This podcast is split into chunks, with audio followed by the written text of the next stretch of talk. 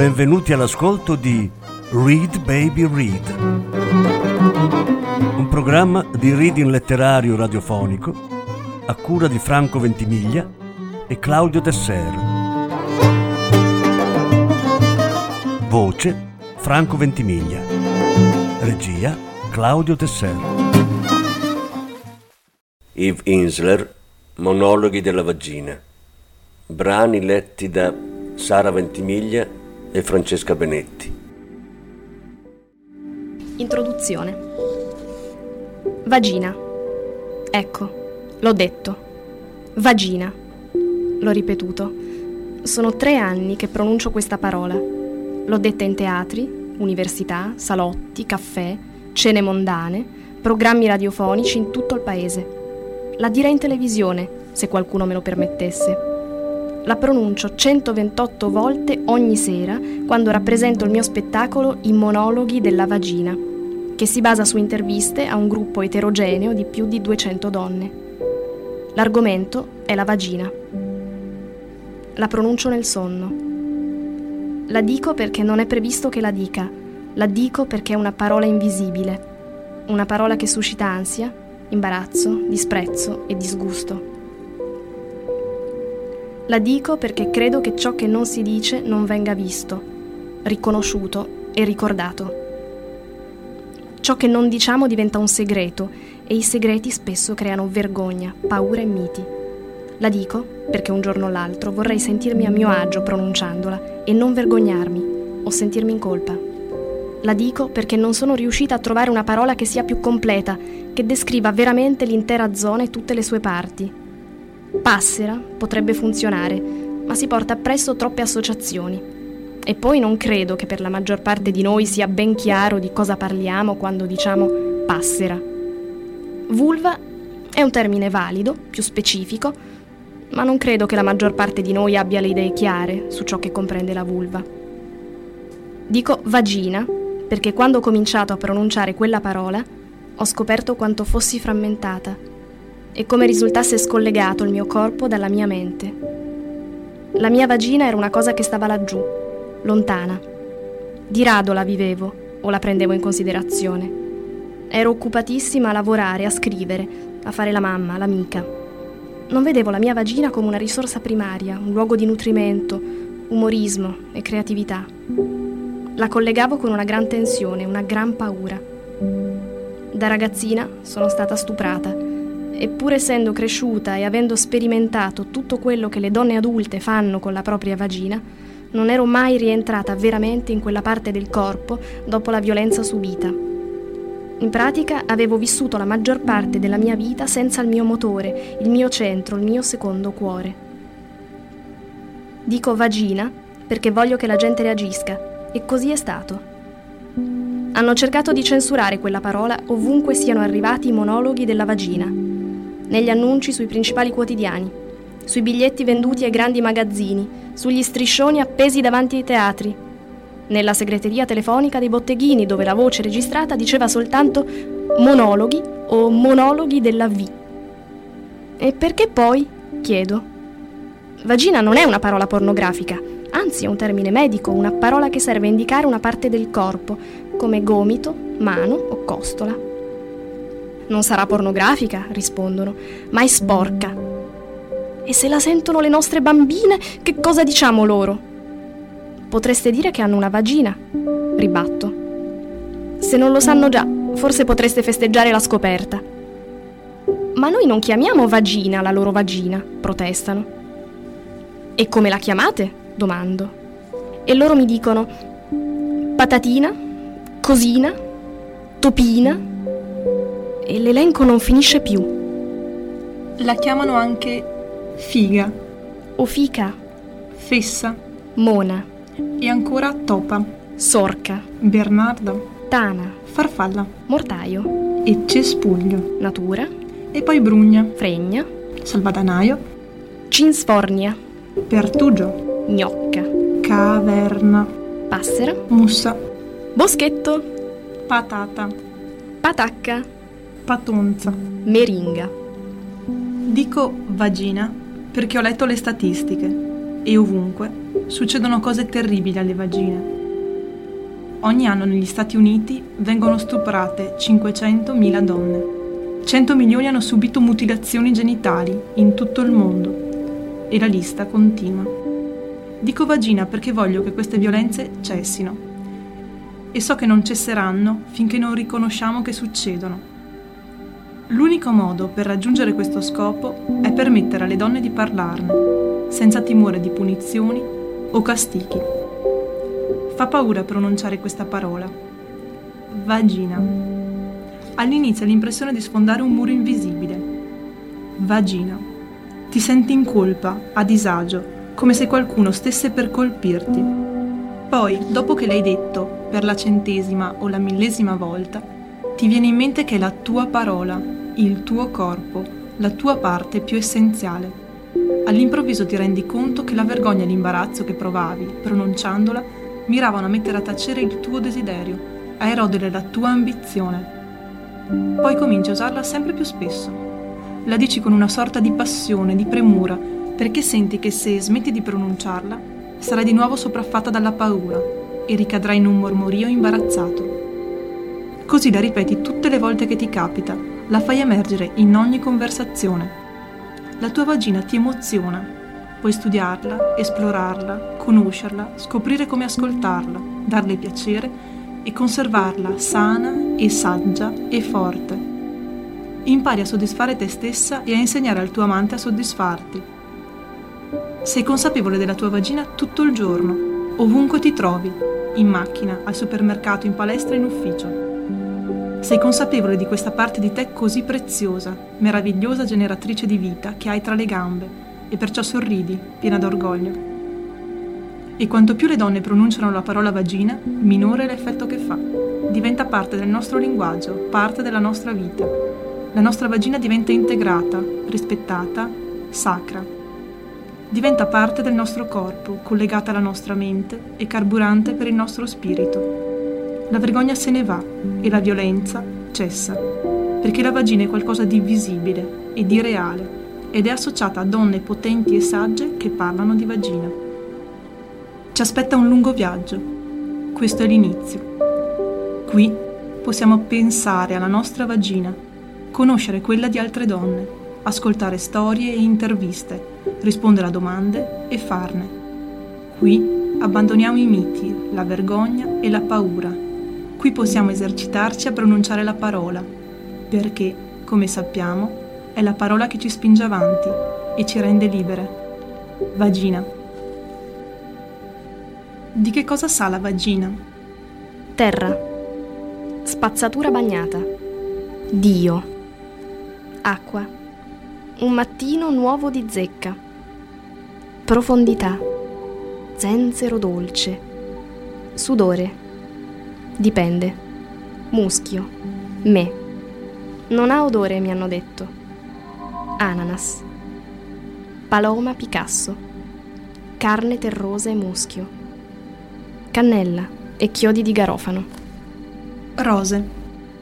Foresta di muschio, gelsomino e spezie. Profonda, profondissima foresta. Muschio umido. Caramelle squisite. Il Sud Pacifico una via di mezzo tra il pesce e il lillà. Pesche, i boschi, frutta matura, tisana alla fragola e kiwi, pesce, paradiso, aceto e acqua, liquore dolce e leggero, formaggio, oceano, sexy, una spugna, l'inizio. La mia vagina era il mio villaggio. La mia vagina era verde, campi d'acqua rosa tenero, mucca che muggisce, sole che si posa dolce, ragazzo che tocca leggero con un morbido filo di paglia, bionda. C'è qualcosa tra le mie gambe. Non so cos'è, non so dov'è. Io non tocco, non ora, non più, non più da allora. La mia vagina era chiacchierona, non vede l'ora, tante, tante cose da dire, parole parlate, non posso smettere di provare, non posso smettere di dire oh sì, oh sì. Non da quando sogno che c'è un animale morto cucito là sotto, con grossa lenza nera, e il cattivo odore dell'animale morto non si riesce a togliere. E ha la gola tagliata e il suo sangue inzuppa tutti i miei vestiti estivi. La mia vagina che canta tutte le canzoni da ragazze, campanacci delle capre che suonano canzoni, selvagge canzoni dei campi, d'autunno, canzoni della vagina, canzoni del paese della vagina. Non da quando i soldati mi infilarono dentro un lungo e grosso fucile, così freddo, con quella canna d'acciaio che annienta il mio cuore. Non so se faranno fuoco o se lo spingeranno su, attraverso il mio cervello impazzito. Sei uomini, mostruosi dottori, con maschere nere, che mi ficcano dentro anche bottiglie, bastoni e un manico di scopa. La mia vagina che nuota acqua di fiume, acqua pulita che si rovescia su pietre cotte al sole, sopra clitoride di pietra, pietre clitoride mille volte non da quando ho sentito la pelle strapparsi e fare rumori striduli da limone strizzato, non da quando un pezzo della mia vagina si è staccato e mi è rimasto in mano, una parte delle labbra. Ora da un lato un labbro è completamente andato. La mia vagina, un umido villaggio vivente di acqua, la mia vagina, la mia città natale. Non da quando hanno fatto a turno, per sette giorni, con quella puzza di escrementi e carne affumicata, e hanno lasciato il loro lurido sperma dentro di me. Sono diventata un fiume di veleno e di pus, e tutti i raccolti sono morti, e anche i pesci. La mia vagina, umido villaggio vivente di acqua, loro l'hanno invaso, l'hanno massacrato e bruciato. Io non tocco adesso, non ci vado mai. Io vivo in un altro posto, adesso. Io non so dov'è, adesso. Ho chiesto a una bambina di sei anni. Se la tua vagina si vestisse, che cosa indosserebbe?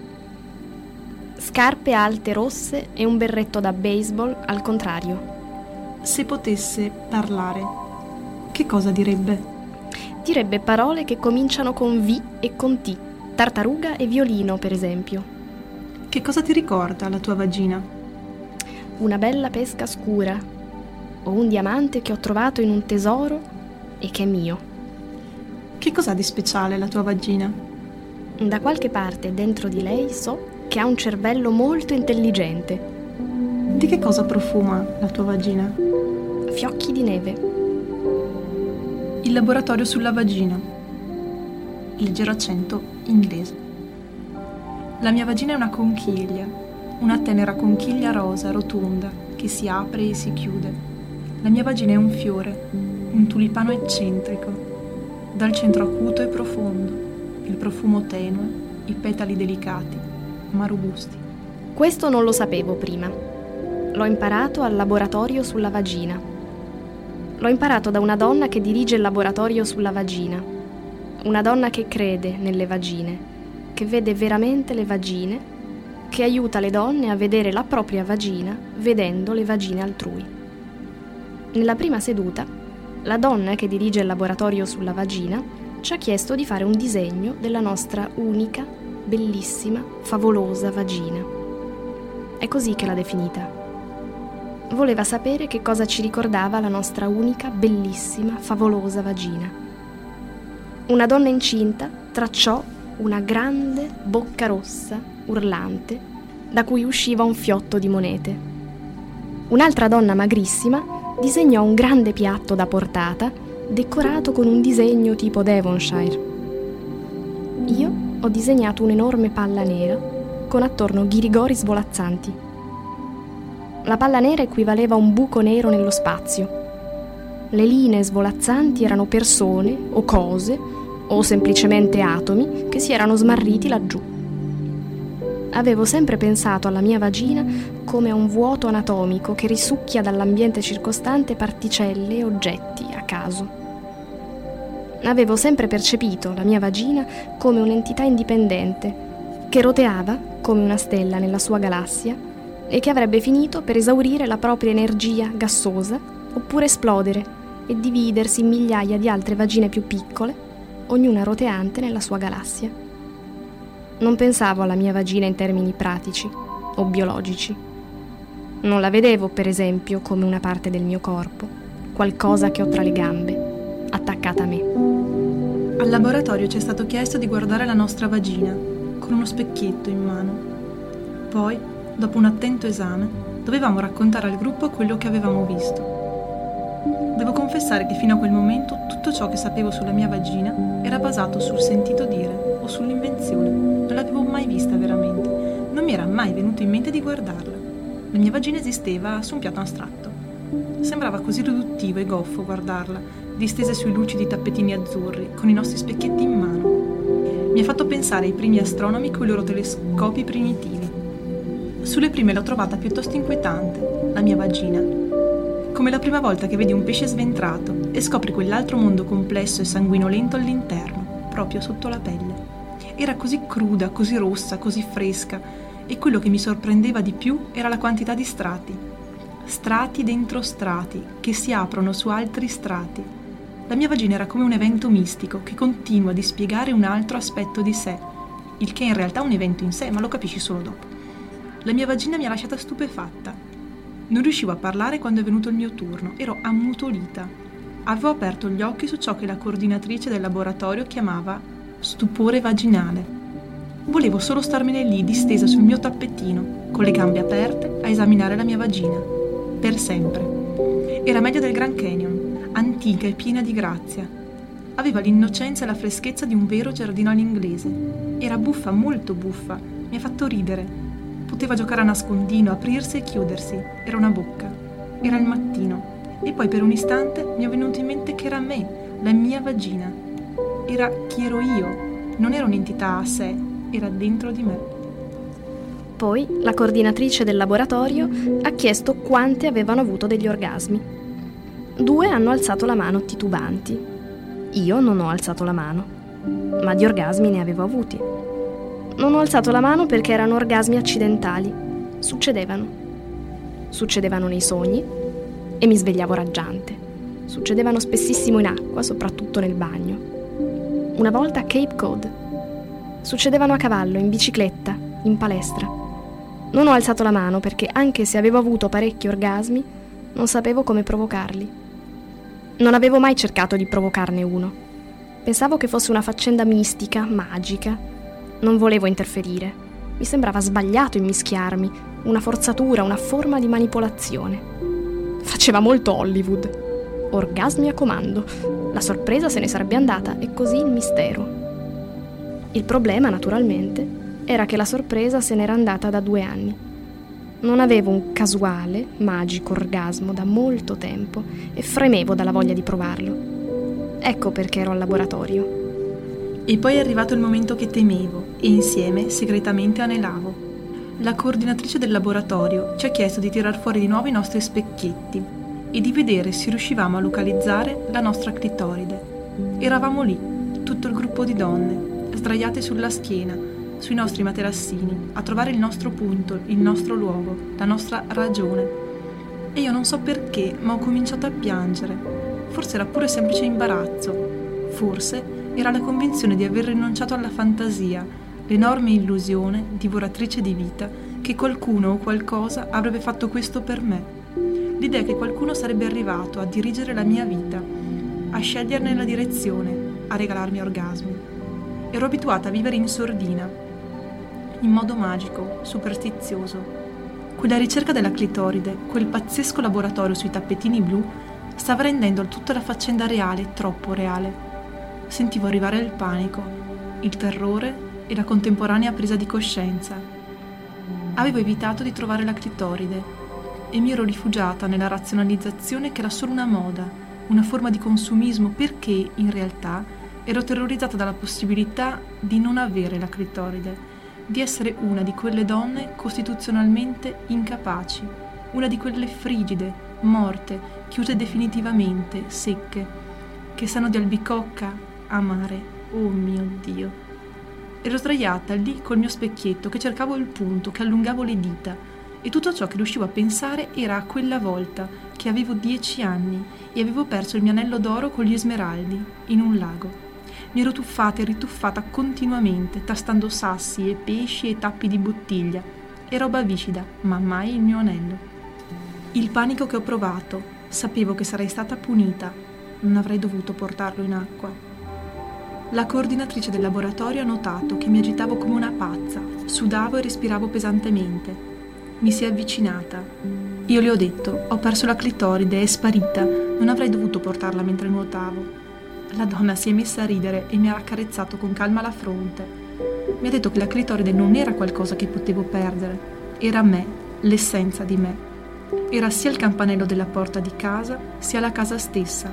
Non dovevo trovarla, dovevo essere. Essere la clitoride, essere la mia vagina.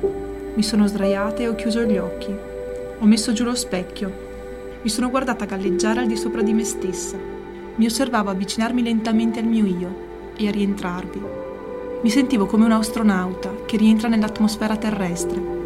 È stato molto calmo il rientro, calmo e dolce. Rimbalzavo e atterravo, atterravo e rimbalzavo. Entravo nei miei muscoli, nel cuore e nelle cellule, poi, ecco, scivolavo dentro la vagina. Improvvisamente era tutto così facile, io ci stavo comoda. Ero calda, pulsante, pronta, giovane e viva. E poi, senza guardare, con gli occhi ancora chiusi, ho messo il dito su ciò che tutto a un tratto era diventato me. Ho sentito un piccolo tremito dapprima, che mi ha convinto a restare. Poi il tremito è diventato un terremoto, un'eruzione, con gli strati che si dividevano e si suddividevano. Il terremoto si disperdeva in un antico orizzonte di luce e silenzio, che si apriva su una piana di musica e colori e innocenza e nostalgia, e io mi sentivo collegata, unita, mentre mi divenavo sul mio tappetino blu. La mia vagina è una conchiglia, un tulipano e un destino. Arrivo mentre incomincio già a partire. La mia vagina. La mia vagina. Io. La vagina. Alcuni fatti. Nel 1593, nel corso di un processo per stregoneria, l'avvocato che conduceva le indagini, un uomo sposato, scoprì, a quanto pare per la prima volta, la clitoride. L'identificò come un capezzolo del diavolo, prova certa della colpevolezza della strega.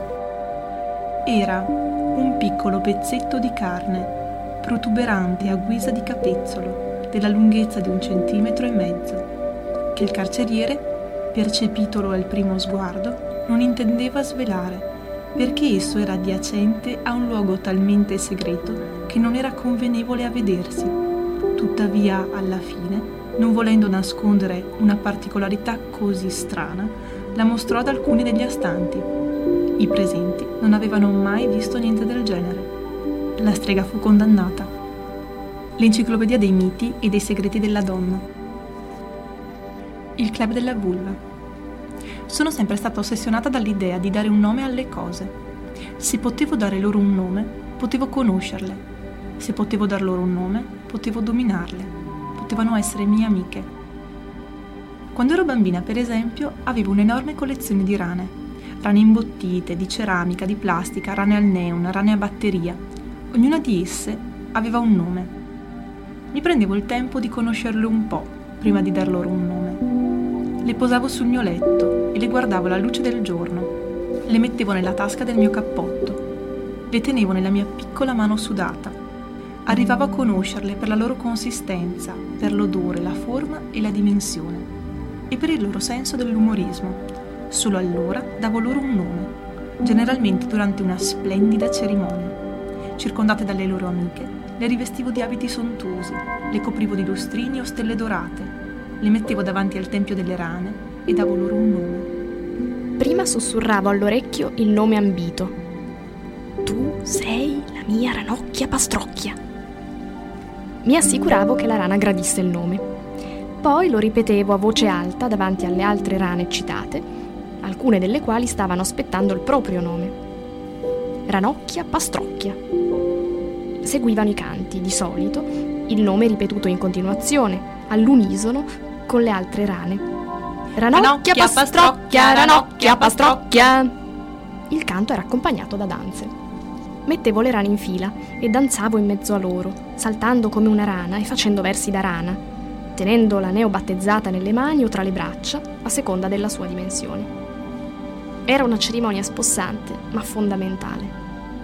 Sarebbe stato anche accettabile se la cosa si fosse limitata alle rane, ma presto sentii il bisogno di dare un nome a tutto. Davo un nome a tappeti e porte, a sedie e gradini. Ben, per esempio, era la mia torcia, dal nome del maestro d'asilo sempre presente nelle mie storie. Alla fine diedi un nome a tutte le parti del mio corpo. Le mie mani, Gladys, sembravano funzionali ed essenziali, come Gladys. Chiamai le mie spalle Shorty, forti e un po' battagliere. I miei seni erano Betty. Non erano Veronica, ma non erano nemmeno brutti. Scegliere un nome per là sotto non era facile. Non era come trovare un nome per le mani, no, era complicato. Là sotto era un posto vivo, non facile da designare. Rimase senza nome e proprio per questo era non domato, sconosciuto. A quel tempo avevamo una babysitter, Sara Stanley. Parlava con una voce acutissima, insopportabile. Una sera che stavo facendo il bagno mi disse di lavare bene il mio bottoncino. Non posso dire che il nome mi piacesse, mi ci volle un po' persino per capire di che cosa si trattasse, ma c'era qualcosa nella sua voce e il nome rimase. Ebbene sì, il mio bottoncino. Sfortunatamente il nome mi seguì nell'età adulta. Nella nostra prima notte insieme dissi all'uomo che poi avrei sposato che Bottoncino era timida ma volenterosa e sicuramente avrebbe svelato tutti i suoi misteri se solo lui fosse stato paziente. Penso che rimase un po' interdetto, ma come nella sua natura stette al gioco e dopo prese addirittura a chiamarla per nome. Bottoncino è lì? È pronta? Non sono mai stata convinta del suo nome e quanto accadde in seguito non fu una vera sorpresa. Una notte, durante un rapporto sessuale tra me e mio marito, lui la chiamò. Vieni, mia piccola bottoncino. Ma lei non rispose, come se fosse improvvisamente scomparsa. Bottoncino, sono io, il tuo divertimento preferito. Nessuna risposta, nessun movimento. Allora la chiamai io. Bottoncino, dai, vieni fuori, non puoi farmi questo. Nessuna risposta, nessun suono. Bottoncino era morta, muta, sparita. Bottoncino! Non comparve per giorni, poi settimane, poi mesi. Mi avvilii. Riluttante, raccontai la cosa alla mia amica Teresa, che trascorreva tutto il suo tempo in un nuovo gruppo di donne. Bottoncino non mi parla, Teresa non risponde ai miei richiami. Chi è Bottoncino? La mia Bottoncino, risposi, la mia Bottoncino. Di cosa stai parlando? chiese con una voce che d'improvviso suonò molto più profonda della mia. Ragazza, intendi dire la vulva? Vulva? dissi a Teresa. Che cos'è? È tutto, rispose, è l'intera faccenda. Vulva. Vulva. Potevo sentire qualcosa che si schiudeva Bottoncino non andava bene. L'avevo sempre saputo. Non potevo vedere Bottoncino. Non avevo mai saputo chi o cosa fosse e non evocava l'idea di un'apertura o di un paio di labbra. Quella notte le abbiamo dato un nome, mio marito, Randy e io, proprio come con le rane. Vestita di abiti sexy e lustrini, messa di fronte al tempio del corpo, le candele accese. Dapprima abbiamo sussurrato vulva, Vulva, piano, per vedere se sentiva. Vulva, Vulva sei lì? Era dolce, sicuramente qualcosa si agitò. Vulva, Vulva sei vera? E cantammo la canzone della vulva, che non significava gracidare, ma baciare, e danzammo la danza della vulva, che non comportava salti, ma sfioramenti con le labbra. E tutte le altre parti del corpo erano schierate, Betty e Gladys e Shorty, di sicuro stavano in ascolto. Contenta adesso? Mi ha fatto parlare, me le ha tirate fuori. Ha costretto una vecchia signora a parlare di là sotto. Si sente meglio ora. Sa una cosa? In realtà lei è la prima persona con cui ho parlato di questo argomento e mi sento un po' meglio.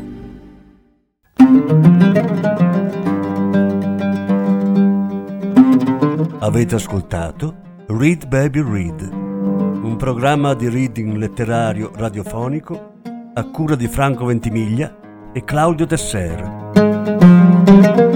Grazie per l'ascolto, alla prossima settimana.